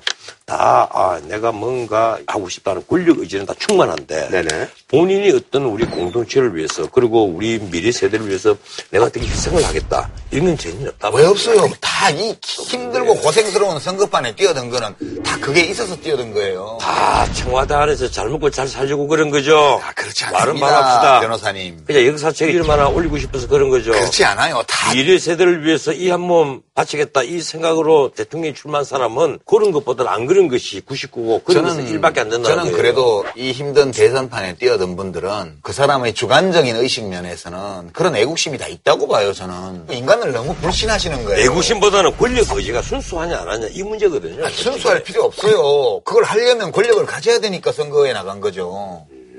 그 문재인 후보 측에서 이제 그 장관은 이제 내가 국민 추천제라는 걸 맡겠다 해서 이게 예전에 이제 그 노무현 대통령 때도 예, 참여 정부 때 이거 했어요. 했던 건데. 근데 이거는 그때는- 시간이 별로 없는데. 그때는 그런데 이 국민 추천 받아서 임명한 사람이 없잖아요. 그때 가장 이 특별한 임명이 법무부 장관, 문화부 장관, 강경실 장관. 장동 감독, 예. 아, 그다음에 김두관 지사, 아하. 군수하던 사람을 네네네. 이 행자부 장관으로 또 뽑았으니까 거기다가 이 강금실 법무부 장관은 정말 깜짝. 인선이었죠. 네. 예, 그리고 판사 출신이란 말이에요. 검찰을 진두지휘를 할 수 있는 법무부 장관 자리 판사 출신 안 채워놨거든요. 그 이번에는 인수위가 없기 때문에 이걸 장시간 받을 수가 없어요. 그러니까 좀 짧은 기간 동안 국민들의 여론을 한번 수렴하는 차원에서 국민 추천을 받는 순서를 좀 거치지 않을까. 이게 근데 문제가 심각한 거예요. 사실은 당시 확정되고 나서 대통령 신분을 가졌을 때 그때 부터 이제 얼마나 빨리 내각을 구성하느냐에 따라서 우리 혼란기가 늘어나느냐 줄어드느냐 문제란 말이에요. 대통령 당선되는 것만으로도 불확실성이 하나 제거는 돼요. 그렇죠. 네. 통치권이 회복이 되니까 국가는 안정단계로 접어 들어가는데 막상 더 위험해지는 것은 강요 자체가 전임 대통령이 임명한 강요들 어차피 물러날 수밖에 없는 사람들로 가득 차 있단 말이에요. 인수위 기간이라고 할 수 있는 두 달에서 두 달 반 사이에 조각을 다 할 수 있느냐 하는 문제는 고민 한번 그 해봐요. 변호사님이 대통령 되셨으면 어떻게 하실 거예요? 나요? 네. 난 지금 발표를 하죠. 바로 예, 지금, 지금 날 발표합니다. 지금 이때쯤. 아는 다 사람으로? 추천받고 동의받아서 나는 내가 생각하고 있는 내 정책이나 내 이념에 맞는 사람들 다 발표하죠. 아니 근데 검증 과정도 거쳐야 아니, 되고 그러잖아요. 검증 과정에서 낭만하는 건 어찌할 수가 없는데 그저 나는 같- 밀어붙입니다. 저 같으면 이렇게 할 것 같아요. 난 밀어붙입니다. 이렇게 하면 되게 위험해요. 이게 취임하자마자 흔들릴 우려가 있어요. 그래서 아하, 사람 썼다고. 예, 제가- 왜 흔들립니까? 아니 뭐 하자 있는 사람들 추천했다가 이제 청문회 줄줄이 열려야 되는데 아, 그렇게 쉽게 흔들리지 않습니다. 어, 왜, 왜 자꾸 흔들린다고 생각해요? 아니, 사심만 없다면 흔들리지 않죠. 아니에요. 그게 문제는 사심이 자꾸 인사는- 아니, 저는 갑자기 저기. 대통령 당선자로 빙의 되신 줄 알았어요, 지금 좀 전에. 그렇지. 어, 저 대통령님. 단- 단호하게 인사는 말씀하셔가지고. 그렇게 하시면 안 됩니다. 제가 이제 우리 네네네. 변호사님이 대통령 내일 모레 되실 거라고 생각하고 제가 건의 드리면 우선 총리는 바로 지명을 해야 돼요. 총리는. 그래야 그 사람이 제청을 할 수 있기 때문에. 네네. 그게 제일 먼저고요. 임명 절차가 간단한 자리부터 먼저 임명해야 돼요. 그러니까 청와대 수석과 중요 비서관들을 바로 임명해요. 청문회 없는 거. 예, 청와대 수석 비서관과 주요 부처 담당하는 비서관들을 먼저 임명해요. 그 다음에 차관을 임명해요, 바로. 차관은 뭐 대체로 공무원 중에 임명하거나 네네. 또는 이미 다 검증이 되어서 안심할 수 있는 사람으로 임명하면 돼요. 그리고 지금 장관들은 국무회의가 구성이 안 되면 안 되니까 그냥 있으라 그래요, 당분간. 다음 장관 지명제차 끝날 때까지 있으라고 그래요. 그리고 차관 중심으로 부처는 운영하고 청와대 수석실에서 협의하면서 대통령한테 보고해서 임시체제로 그렇게 운영해 가면서 빨리 정부를 접수를 하면 검증을 할 수가 있죠. 이게 뭔가 하면 국무회의를 구성을 해야 되잖아요. 네. 국무회의가 행정부의 최고 의사결정기구입니다. 그렇죠. 우리 헌법상 그래요. 그렇죠. 그럼 국무위원은 최소한 15명 이상이 있어야만 돼요. 그래서 장관을 그만두지 못하게 하는 그러니까- 거예요. 그동안에 국무회의가 결의해야 될 부분이 꽤 많이 그러니까 요식 절차. 때문에 그런 거예요. 예. 그럼 되고 그다음에 그 장관 후보자를 제청을 할 때 국민 추천도 받고 뭐 어, 당내외 인사들 이미 알고 있는 인사들도 있고 하니까 이렇게 하는데 본인의 검증 동의서를 받아서 금융자산, 실물자산부터 시작해서 병력, 학력사항, 가족관계 등등을 다 검증해야 될 거 아니에요. 그러면 그 시간이 걸리는데 빨리 청와대 수석하고 비서관들을 임명을 하면 그 작업을 할 수가 있어요. 그러니까 총리 후보를 빨리 지명을 하고 총리 후보가 제청할 수 있는 가능성이 있는 사람들의 검증 동의서를 받아서 빨리 기초 검증을 하고 그리고 장관 지명 절차를 빨리빨리 밟아 나가는 거예요. 한 두 달 정도 보시는 거예요? 두 달까지 안 가요. 한 달이면 돼요. 아, 절대 한 달에 끝나지 않습니다. 왜 그런가 하면요. 네. 여대 야소 같으면 예, 쉽게 쉽게 끝날 수가 있을 텐데. 아니 청문회만 하면 되는데. 아니, 뭐. 어느 정당이 대통령을 내더라도 여소야대란 아, 말이에요. 근데 야당들도 이거는 협조를 해요. 누가 대통령이 되든. 그렇지 않아요. 예, 국민들 과거에 박근혜, 있고. 박근혜 정부 출범했을 때 생각 안 해봤어요. 지금 단순히 장관만 임명하는 문제가 아니고 정부 조직법을 또 바꿔야 되잖아요. 아 그거는 정부 조직법 바꾸는 건 시간이 많이 걸려요. 아니, 글쎄요. 정부 조직법 바꾸야 서로 만드는 부처에 장관을 대통령 임명을 하죠. 대통령님 그렇게 하시면 안 되고요. 지금 있는 부처로 그냥 임명하십시오. 그 안철수 후보 같은 경우도 항상 공격을 받았던 게 이제 40석밖에 안 되는데 이거 예. 어떻게 되겠느냐 그래서 이제 얘기한 게 오픈 캐비넷. 예. 그래서 오히려 더 이제 총리 지명권 이런 것도 국회에 넘기겠다고 조금 더 권한을 양보할 수 있다라는 그런 얘기도 지금 하고 있습니다.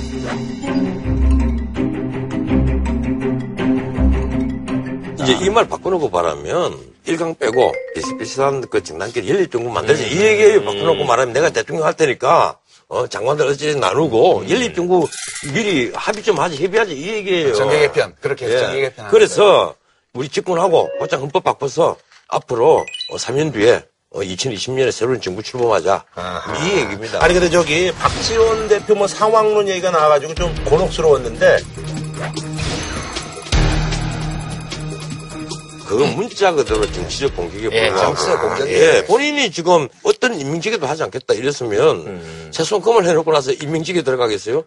사실은 총리직도 임명직 중에 하나잖아요. 그렇죠. 예, 국회 동의를 받는다고 헌법에 규정은 되어 있지만 국회 동의를 받아서 대통령이 임명한다 이렇게 되어 있으면 이 임명직이잖아요. 이야기는 주로 이제 홍준표 후보 쪽에서 선거 캠페인을 펼치는 차원에서 자기는 스트롱맨이고 경쟁 후보들 자기보다 앞서가는 이 사람들은 그 흐물흐물해. 그러니까 다 위에 상황 태상황을 모시고 있는 사람들이니까 대통령 하면 안 돼요.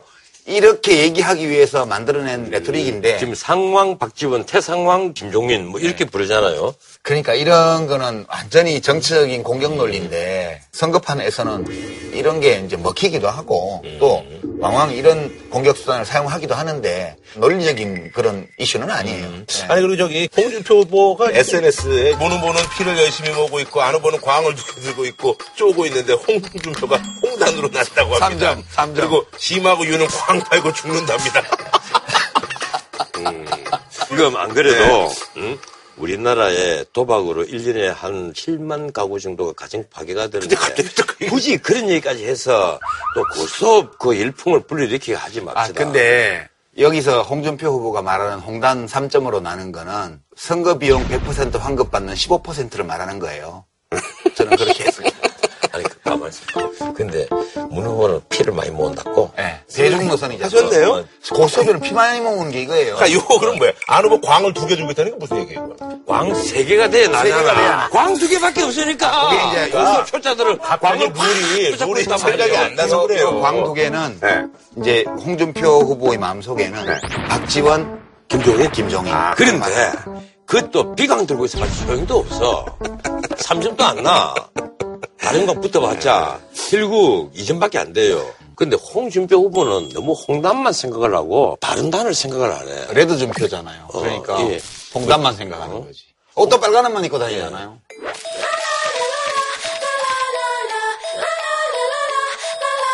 홍단 홍단 말로 또 무슨 단이 있어? 초단, 초단은 녹색이니까 초단이 맞죠. 저 초단이 안철수 후보잖아요. 야, 그거. 그러니까 홍단은 홍준표 어, 후보잖아요. 고스톱 많이 쳤네.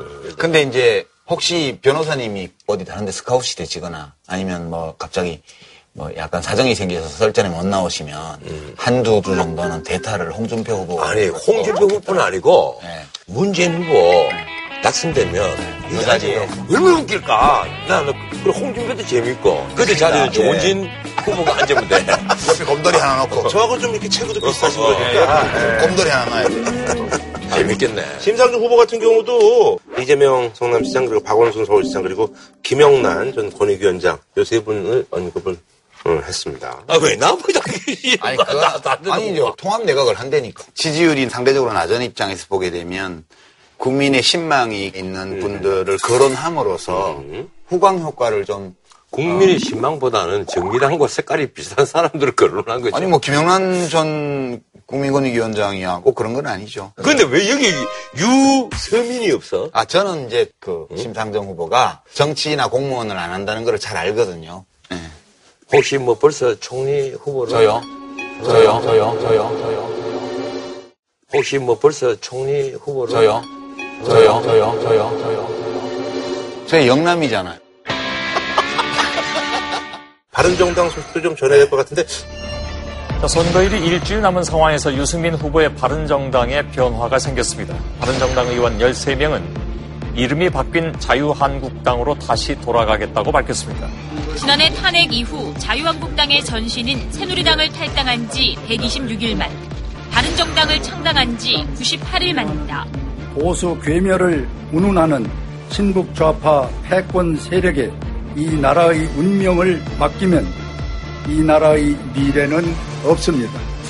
기자회견에 앞서 이들은 어젯밤 국회에서 홍 후보와 긴급 회동을 하고 지원을 요청받았습니다. 여러분들만 도와주면 정권을 창출을 할 수 있습니다. 같이 갑시다. 사내답게.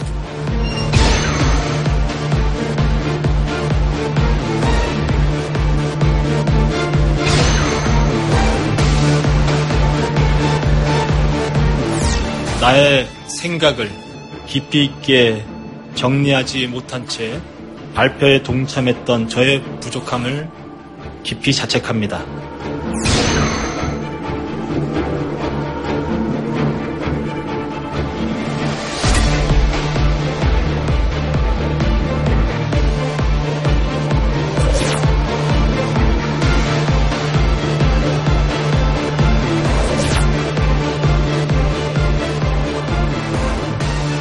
내년에 지방선거가 있기 때문에 지금 정당 지지율도 자유한국당에 비해서 바른정당이 네, 낮고 그렇죠. 후보 지지도도 훨씬 낮고 네네. 대선 과정을 통해서 보수 진영의 대표성을 홍준표 후보가 획득했단 말이에요. 음. 거의.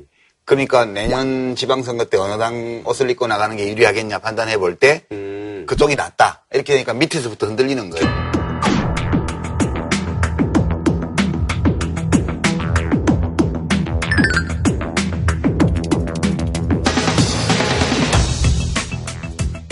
문제가 이 철새죠. 철새야말로 갔다가 돌아가지 않습니까?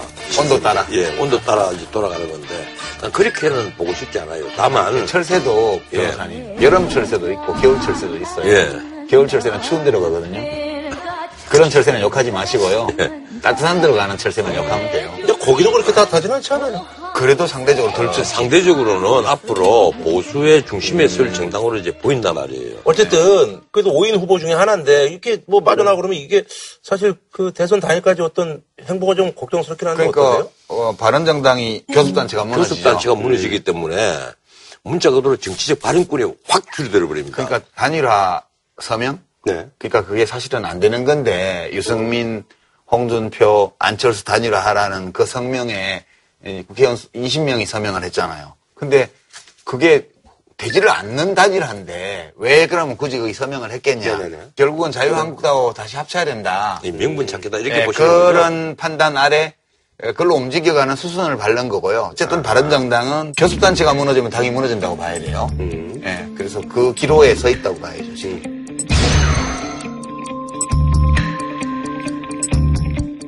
처음에 후보 단일화를 얘기를 했을 때는 이런 문제가 있었습니다.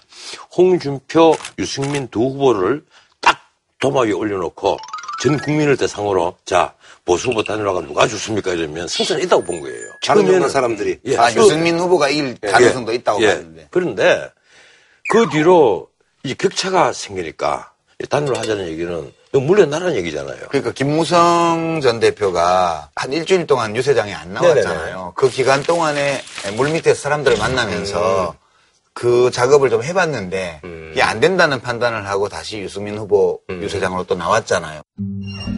네 번의 TV 토론을 지켜보신 국민들께서 역시 실력은 유승민이다 하는 것을 이미 판정이 내린 바가 있습니다. 아, 그런데 왜 이렇게 지지율이 오르지 않은지 저희들도 참 환장하겠습니다. 우리 유승민 후보 잘 키워가지고 다음에는 틀림없이 당선되도록 만들어 봅시다, 여러분! 단일화 논의는 사실상 그걸로 종료되었다고 봐야죠. 이제 문제가 남는 거는 대선 결과가 주- 별로 좋지 않을 경우에 유승민 후보의 투표가 5% 이상은 나와야 된다는 얘기죠. 5%라도 그거는 문제죠. 홍준표 후보의 주도권 경쟁이잖아요. 보수 주도권 경쟁은. 저쪽은 지금 2등, 3등 치열하게 마지막 여론조사에서 붙고 있는데 이쪽은 지금 5등으로 떨어져 있으니까 이렇게 되면 바른정당의 독자적인 생존 가능성이 의심받게 되는 상황으로 가는 거예요. 근데 하나 분명한 것은 홍준표 후보로서는 상당히 아쉬운 부분이죠. 홍준표 후보로서는 유승민 후보를 품에 안아서 후보 단일화로 홍준표 후보가 되면 문자 그대로 보수표를 결집을 하는 모멘텀은 된단 말이에요. 마지막 기대를 걸 수 있는 부분이 그 부분이니까. 근데 우리 녹화를 오늘 빼고 정말 일주일밖에 안 남았어요. 그리고 이미 투표지는 인수가 됐단 네. 말이에요. 예. 내일 모레 되면 곧장 사전 투표를 한단 말이에요. 그러니까 지금 바른정당 입장에서는 참 어려운 게 그래도 교섭단체가 되고 국고보조도 받은 정당이잖아요. 근데 지금 의원 6명밖에 없는 정의당 후보한테 지금 뒤지는 거 아니에요. 거기다가 심상정 후보는 지금 오름세란 말이에요. 아주 큰 폭의 오름세는 아니지만 TV토론을 여러 차례 거치면서 네. 야금야금 지지율을 올려갖고 지금 두 자리를 바라보는 상황까지 와 있는데 거기에도 뒤떨어지니까 하여튼 불가사의 한 거예요. 이게 후보 토론에서 그렇게 잘못하지 않았다. 오히려 잘했다는 평가가 네, 항상 훨씬 많았거든요. 근데 심상정 후보는 잘했다는 평가에 대한 그 대가를 받는데 유승민 후보는 잘했다고는 하는데 지지도는 오르지를 제대로 그게 안 왜. 그러냐면요. 예. 대중들의 입장에서 보면 유승민 후보가 다섯 차례의 텔레비전 토론에서 무슨 얘기를 했는지가 잘 기억이 안 나요. 그냥 전술핵 배치, 사드 배치 찬성 이것만 기억에 남고 이제 축구 선수로 치면 어떤 문제가 있냐 하면 우리 전에 여기 썰전에 나오셨을 때 제가 좀 큰 기술 좀 써보라고 그랬잖아요. 그러니까 드리블을 화려하게 치고 정석대로 공을 차는데 찬스도 못 만들고 어시스트도 못 올리고 골도 못 넣는 거예요. 그러니까 이게 게임에 들어가면 득점 포인트를 올려야 돼요. 못 올리고 이게 뭐가 흐름, 흐름에? 영향을 못 주는 거예요.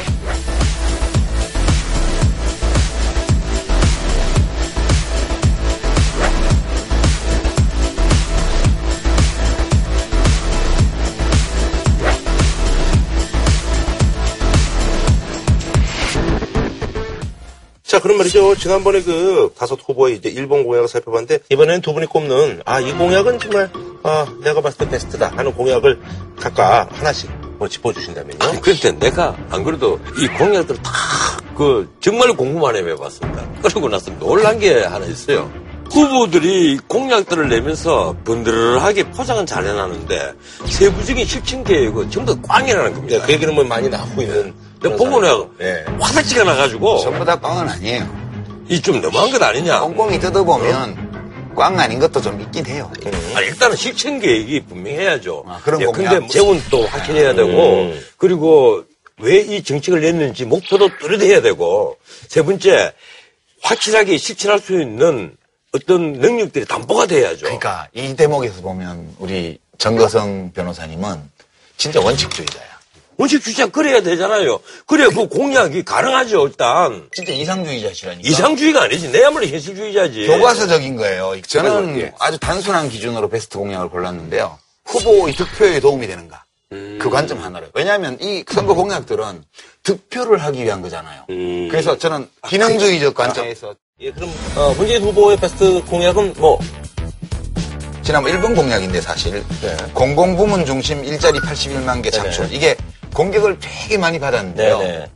그런데 문재인 하면 떠오르는 공약이 이거예요. 아하. 그러니까 성공한 거지. 그런데 베스트 이자 일본 공약이라는 난, 난 말씀이신 이걸 거죠? 왜 네. 베스트 공약으로 오지 못 보는가 하면 우선 공무원을 한 17만 명 늘리는데 돈을 한 17조 드린다. 그리고 나머지 한 4조 들여가지고 그리고 공공부문 일자리를 더 늘리겠다. 이제 이 얘기예요. 근데 그 얘기에 대해서는 많이 이제 공격을 받았으니까. 위에서 선 공약입니다. 솔직히 말하면요. 왜 그러냐면 소방관 뽑는다 그러고 사회복지 전담 공무원 교사 확충한다 그러고 경찰관 군 부사관도 지금 뽑는다 그러고 이러니까 이거를 지원하는 일단 청년들은 관심이 갈 수밖에 없어요. 그래서 문재인 후보의 젊은 세대 지지율이 높은 이유 중에 하나가 저는 제가 문재인 후보의 정책 중에 가장 괜찮고 아, 베스트. 그리고 실현 가능성이 굉장히 아하. 높고 관심이 높았던 정책이 뭔가 하면 네네. 치매 국가 책임제. 우리 네, 방송에 나오셔서 실제로 나와서 그. 얘기를 네. 했고 사실 그때 내가 그 얘기했잖아요. 가급적 이왕이면 특히 없으니까 중간도 치매 전문 요양병원. 예, 치매 전문 요양병원 좀 마련해야만 한다. 음. 하니까 그것도 이제 받아들인 것 같아요. 난 그래서 이 공약은 실현 가능성이 굉장히 높고 앞으로 우리 사회에 큰 도움이 될 공약이다. 음. 아하. 예, 그래서 이 문재인 캠프에서 이 공약 만들어낸 사람은 제대로 머리에 뚫리는 친구다. 좀 자리 줘야겠네요. 예, 그죠? 난 그렇게 봐요. 실제로 이런 공약을 만들어내는 참모가 필요한 겁니다. 근데 문재인 씨가 만든 거라던데. 아, 그래요? 문재인 후보 장모님이 치매 앓고 계시잖아요. 아, 직접 경험을 해보면 예, 더잘 그렇죠. 알겠죠. 그렇죠. 사실은요, 우리가 보편적 복지, 보편적 복지 이러지만 이런 거야말로 진짜 보편적 복지입니다. 네네. 그래서 이런 복지 공약은 진보 보수 네. 개념을 떠나서 난 굉장히 신선한. 아이디어였고 예. 괜찮았다. 자, 그럼 말이죠. 자유한국당 홍준표 후보 베스트 공약은? 변호사님부터. 예. 홍준표 후보의 공약을 쭉 봤는데 양안 안보도 주장하는 게 1번이잖아요. 네네. 나 근데 그런 것보다는 홍준표 후보의 공약 중에서는 복지 지도를 완성해서 복지 사각지대를 해소하겠다. 음. 이 얘기예요.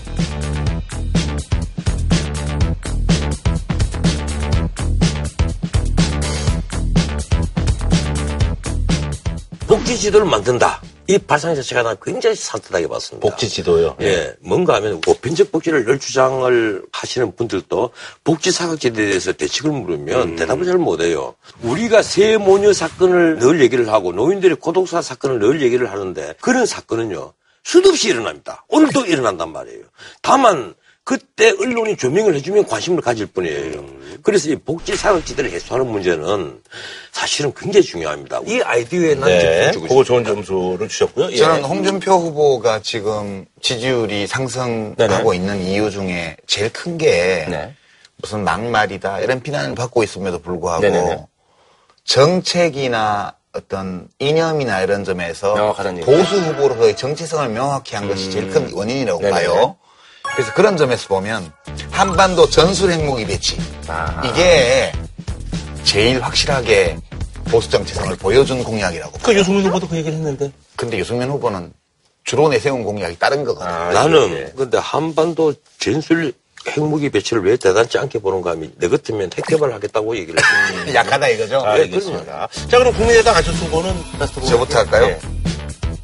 안철수 후보는 특히 이 교육개혁하고 학제 개편 이런 것들이 비판을 많이 받았지만 네, 맞아요. 예. 과학자 출신의 유일한 후보로서 자기의 강점이 어디 있는지를 음. 예, 보여줬기 때문에 자기의 어떤 세력을 유지할 수 있는 기초가 됐다고 봐요. 네. 예. 교육부를 폐지하고 아, 국가교육위원회를 그 교육. 설치하고 아. 매년 10년짜리 교육개혁 계획을 해마다 새로 합의를 해나가고 그다음에 교육 내용을 창의교육으로 바꾸고 학제 개편을 그에 맞게 5 플러스 5 플러스 음. 네네네. 2로 바꾸고 뭐 이런 정도 패키지로 되어 있는 이 교육 정책은 옳건 그러건 간에 다른 후보들보다 더 세부적이고 구체적으로 네, 네네. 그렇게 아니 나는요 이걸 안철수 후보 공약 중에 최악의 공약으로 봤는데 기준이 달랐습니다. 전 세계 이 교육 제도가 예컨대 633 그리고 대학 4년 네. 6334 633, 934 제도 네. 뭐 이렇잖아요. 그런데 안철수 후보가 갑자기 5위 네, 얘기하잖아요.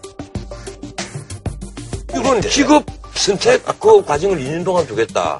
나 굉장히 충격일 거를 보고 아니 저도 어? 이게 무슨 완전히 예, 합리적이라 이해 안 되는 이런 공약을 만들었을까? 어쨌든 그래서 뭐 논란이 있는 예. 거고요. 그럼 뭐 우리 예. 변호사님 어떤 걸? 내가 안철수 후보 공약 쭉 살펴보다가 아 이건 뭐 좀 알고 만든 공약이구나 식량 주권을 차지하는 공약 음. 식량 주권 지키는 스마트 농업 이 얘기했는데 사실은 우리가 먹는 먹거리 지시반 6% 7%를 수입을 합니다. 네네. 그래서 이 식량 주권이라는 것은 앞으로 언제 어떻게 국가적으로 disaster 재앙이 될지 네, 몰라요. 네, 네. 오늘 참 disaster 많이 쓴다. 네, 네. 그래서 여기에 대비해서 이 대통령 후보들이 물론 심상정 후보는 농민 얘기를 많이 합니다만은 농민에 대해서 지금 별로 관심을 많이 안 가지잖아요. 그래서 식량 주권을 지키는 스마트 농업 이 공약은 저 밑에 있는 열 번째 공약인데도 내가 베스트 공약으로 얘기를 하고 있습니다. 알겠습니다. 그럼 바른정당의 유승민 후보는 어떤 공약을? 지금 유승민 후보가 개인 체인지를 선도하는 최강군 육성하겠다. 음. 이 최강군 육성이라는 이 표현 자체가 마음에 들어요. 일단 군대는 강하고 봐야 됩니다. 어쨌든 뭐이 국방위원장도 군대가 강해야만. 평화가 유지된다고 나는 믿는 사람이에요. 네. 그래서 이렇게 강구를 하려면 GDP에 한3% 가까운 돈을 써야만 되지 않겠어요? 그런데 대해서 얘기하는 분이 유승민 후보, 음. 그리고 문재인 후보, 안철수 후보도 마찬가지고요. 근데 유승민 후보가 이렇게 개인 체인지를 선도한다. 이렇게까지 표현을 하니까 나는 이 부분이 마음에 든다. 네네. 자, 그리고요. 예. 저는 유승민 후보가 합리적 보수 네. 또는 시장주의적 보수. 네. 보수라고 해서 이렇게 노동자들에게 무조건 적대적이거나 이런 게 아니라는 걸 보여줬다고 아, 보수가 왜 노동자의 적대적이에요? 적대적이에요. 노동자들의 노사관계를 합리적으로 하자는. 거지. 왜 노동자가 왜그 적대해요? 합리적으로 하자는 내용이 아니죠. 다 아, 그건 아주 잘못된. 거예요. 아, 보수주의자 그럼 자본가는 너 친구입니까? 아니잖아요. 홍준표 후보가 노동조합에 대해서 노동운동에 대해서 아니, 그거죠. 거 보세요. 귀족 노조를 적이라고 홍준표가 칭했는데, 아니, 노동자가 적이고 자본가가 친구라고 보수주의자다. 그건 정말 우- 보수주의자를 우리 역사- 모욕하는 겁니다. 우리 역사에서 그건 보수주의자에 대한 모욕이에요. 우리 정치사에서 보수 정당이 노동에 대해서 그 합리적이고 공정한 입장을 취한 적이 저는 한 번도 없었다고 그 보고요. 문제와 지금 그런 점에서 노동자를 적으로 삼냐 하는 문제와는 전혀 다른 문제잖아요. 유승민 후보가 보수 후보 중에서도 노사 문제, 노동과 자본의 관계에 대해서 공정한 입장을 취했다는 것이 칼퇴근법, 돌발 노동 제한법 이거 있잖아. 연간 총량 제한, 비정규직 사유 제한 이런 노동 시장을 바로잡기 위한 정책 패키지 이거는 합리적 보수로서의 정체성을 잘 보여준 공약이었다. 네. 그러면 과거에 보수 정권에 이러한 폐단이 있었는데 이렇게 얘기해야지. 아니 노동자를 적으로 삼는 게 보수주의다 이래 보면 그건 보수주의자 전체를 모독하는 얘기예요. 그래서는 안 되죠. 저는 그게. 아니 나는 한 번도 내 자신의 머릿속에 난 노동자를 적으로 삼고 자본가가 내 친구다는 이게 생각한 적이 없습니다. 예, 예. 그쯤에서 네. 이제 뭐 시간 관계상. 자, 그럼 이제 정의당 마지막으로 심상정 후보 베스트 공약. 그래도 뭐 많은 깜찍한 공약이 있지만 그 중에서 어떤 거 있냐면 반려동물 공공 장례식장 아, 그런 예. 거 제가 옛날에 대통령 경선 나왔을 때. 그 첫눈 오는 날 멧돼지 퇴치 이런 거 공약했잖아요. 그 내수면에 베스 블루긴 퇴치 이런 거 했잖아요. 그, 그런 것처럼 깜찍한 공약인데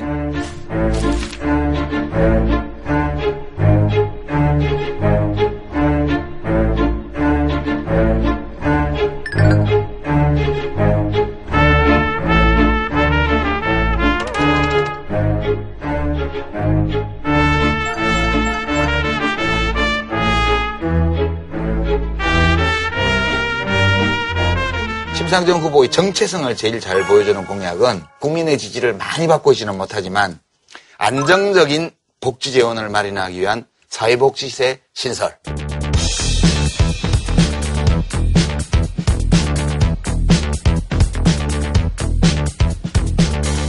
이게 다른 후보들과 차별화되고 진보정당의 본인의 정체성을 예, 색깔을 잘 보여주는. 네. 공약이었다고 봐요. 투표를 하는데도 어느 정도는 예, 기여를 했다고. 솔직히 말해서 나는 심상정 후보에 대해서 안 그래도 반려동물에 대해서 말씀을 드리려고 그랬어요. 아, 반려동물도 뭐, 키우시니까요. 예, 그게 세율주등법인 내용이에요. 동물의 생명권을 존중한다는 데 대해서 우리 사회는 참 너무 무덤덤한데 한 발 더 나아가는 좋은 사회를 만들기 위해서는 이 반려동물에 대한 관심도 높아야 됩니다. 애견인으로서. 예, 아까 말씀하셨으니까 그래서 내가 입장을 좀 달리 해갖고 서민주거 안정. 우리가 지금 주택 보급률이 이미 100%를 넘었은 지 오래됐습니다. 네네네. 그런데도 젊은 친구들이 돈을 모아서 집을 사고 아이를 키우고 하겠다 하기에는 너무 거리가 멀어 보인단 말이에요. 네네네. 서민 가게에서 큰 비용을 차지하는 것이 주거 비용, 사교육 비용, 의료 비용, 그리고 통신 비용이에요. 그 중에서 주거 비용은 주거 정책, 이 주택 정책에 따라서 비용을 줄일 수가 있단 말이에요. 그런데 어떤 세부적인 정책인지는 좀 더 들어가면 내가 반대하고 있는 정책들이 꽤 많아요. 예, 예, 사실은 그런 제도를 난 좀 보완할 필요가 있어 보인다. 어떻든 심상정 후보의 이 정책은요 보수 진보를 떠나서 서민 주거를 안정시키는 어떤 정책. 네네. 이거 다들 관심을 가져야만 할 정책. 그냥 이 얘기 하다 보니까 저는 아주 고약한 술수를 중시하는 자 같고 변호사님은 다른 생각의 사나이 같아요. 난늘 그렇잖아요. 그거 몰라서 지금까지. 고, 그 멘트만 안 하시면 나는 늘 그 원. 내 이름이 원칙 아니야. 바꿔 말하면 원칙주의자는 변호사님 칭찬할 때는 좀 이렇게 겸손하게 받아들이고 아, 근데 아무래도 이제 그 재원 마련 공방이 이게 치열하게 되고 있잖아요. 그래서 이런데 이제 많은 대중들의 관심이 이렇게 높아지지 않습니까? 그래서 후보들이 이제 원칙적으로 얘기하는 것은 부담을 좀 하고, 그 다음에 또 복지도 그만큼 하겠다라는 건데. 예, 근데 지금 노령임금 다 올리자고 얘기하잖아요. 30만 원까지 다 올린다. 후보 다 공통 의견이에요. 그것뿐이에요. 아동수당, 청년 창업 지원하는 거 이런 문제라든지 여러 가지 모든 데 풀어준다는 것이 너무 많아요, 지금. 거기다 국방비를 또 다 올리신데 박근혜 정부 들어와서 재정을 더 황폐시켰단 말이에요. 국채만 계속 순정해 왔잖아요. 근데 1년에 한 40조씩 늘어나는 이게 국채 순정하는 부분 있잖아요. 예. 요거 더하기 더 필요한 재원. 예. 예, 근데 뭐 한 30조라고 막 계산합시다. 그러면 한 70조에 대한 어떤 재원 대책을 그렇죠. 얘기를 해야만 되는 거예요. 그러니까 지금 이제 이 말씀은 맞는 지적이라고 봐요 저는 왜냐하면 지금 후보들이 기존에 빵꾸난 거 플러스 해야 된다라는 예, 거예요. 후보들이 지금 제도 에서는 지출하지 않아도 되는데 음. 자신이 제시한 공약을 이행할 경우에 추가적으로 소요되는 재정만 계산해서 하고 있기 때문에 변호사님 이 지적은 큰 틀에서 타당한 음. 지적이라고 저는 보고요. 다만 사람이 경험이 다는 아니지만 제가 행정을 겪은 바로는 마음 가는 곳에 돈 가더라고요. 그러니까 결국은 우선순위가 뭐냐는 공약을 어떻게 했건 마음이 확실히 있으면 돈은 만들어요. 이게 우리가 개인도 돈 버는 걸 목표로 삼아서 막 살면 돈을 벌 수 있어요. 그냥 뭐 벌면 좋고 아니면 말고 이래서 부자 되는 건 잘 없거든. 어지간한 행운이 아니고는. 이게 정부 운영도 마찬가지로 내가 꼭 해야 되겠다는 일이 대통령이나 장관이 있으면 어떻게든 돈을 만들게 돼요. 그래서 저는 앞으로 국민들이 또는 관련된 단체들이 이렇게 약속했으니까 다 해줄 거야 라고 있다가 시간 좀 지나면서 왜 안 해줘? 이 거짓말쟁이. 이렇게 하기보다는 채권자처럼 대통령과 정부에 대해서 돌릴 계속 수 있냐. 관찰하고 감시하고 약속을 지키지 않으면 비판하고 요구하고 캠페인을 하고 이렇게 해야지 실제로 대통령이나 장관들이 마음을 먹었을 때 그 마음이 힘을 받을 수 있게끔 계속 선거 끝난 후에도 우리가 참여하고 노력해야 된다고 봐요. 근데 예, 제 생각은 그렇습니다. 균형 재정을 찾기 위해서는 박근혜 정부까지는 뭐 빚을 냈다 하더라도 다음 정부에는 이제 빚을 내면 안 되는데 그 빚을 안 내려면 그리고 자기 정책을 실현시키려면 90조에서 100조 매년 이 돈이 더 필요한 거예요. 지금 우리가 경제가 활성화가 돼서 세수가 한 1, 20조 더 늘어난다 하더라도 여전히 7, 80조는 부족하다는 거예요. 그러면 세금을 올려야 되잖아요. 근데 부자감세 처리하자 해서 법인세를 다시 올렸을 때 3% 올리는 안이 지금 나와 있고 2% 올리는 안이 나와 있습니다만 그건 다 올려봤자 몇 조에 불과합니다. 비과세 가면 다 처리해도 다 합쳐도 10조를 못 넘어요. 그러면 나머지 돈을 어떻게 할 거냐 하는 문제는 여전히 남습니다. 그래서 사실 대통령 후보들이 이 문제를 갖고 제대로 자기 식기를 보여줘야 되는 거예요. 자기 얘기를 해야 됩니다. 예, 근데 서구식으로 보편적 복지를 할 것 같으면 기본적으로 소비 과세하고 소득세를 올려줘야 되는 거예요. 근데 이 말 아무도 못 해요. 하는 순간 통화 날아가니까. 뭐 불편한 진실에서 뭐 그런 거 예? 그래서 내가 후보들이 정직하지 못하다는 거예요. 또 5년 동안 시큰 비만 늘려놓고 그 다음 대통령에게 또 물려주고 갈 거냐. 근데 이제 지금 우리 고민해야 됩니다. 인수위도 없이 누군가는 당선이 돼서 취임할 거 아니에요. 네네. 그러면 싱크대에 먹다 남은 음식 찌꺼기며 상한 음식이며 냉장고에 뭐 썩어가는 과일이며 그러면 밥 먹고 안 씻은 그릇이며 이런 설거지거리며 이런 게 잔뜩 쌓여 있는 집을 인수받는 거예요. 그래서 아마 상당 기간 동안 뒷설거지도 바쁠 거고요. 그리고 한편으로는 이제 새집 짓겠다고 약속한 거 이걸 또 작업을 해야 돼요. 그래서 되게 고달프게 생겼거든요. 근데 어떻든 꼭 필요한 필요지 경비 빼면요. 400조 예산 중에 대통령의 정책 따라서 이 재화를 배분할 것은 한 100조 정도에 불과하잖아요. 그런 판에 지금 공약은 잔뜩 해놓았으니까 그래도 일단 말이라도 해야 뭘 하죠. 말도 안 하고 있으면 아예 안 하는 거잖아요. 일단, 일단 표를 놓고 보자. 아니, 일단 말이 씨가 된다고 말을 해놓고 나면 100%는 못 하더라도 그 반이라도 하게 돼요. 알겠습니다. 자, 이제 뭐, 예, 한 줄은 평좀 부탁드리겠습니다. 예. 지금 대선 뛰고 있는 후보들한테 덕담 한마디 네. 드리고 싶어요. 저도 선거를 좀 해봤는데 네네. 이 막바지 국면으로 가면 음. 결과가 불확실하고 뭐 불안하고 이럴 때 제가 늘 마음에 새기던 말인데 진인사 대천명 아주 평범한 말인데 이게 도움됩니다. 네, 트럼프에게 네.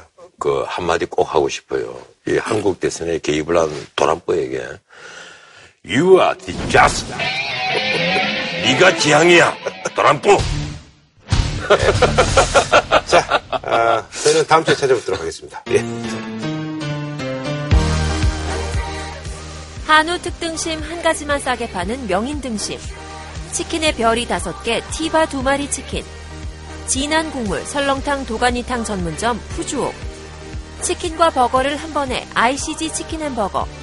독일 120년 전통 건강식품 도펠헤르츠. 공무원 강의는 에듀피디. 팔딱팔딱 화로초밥 전문점 오아스시에서 백화점 상품권을 드립니다. JTBC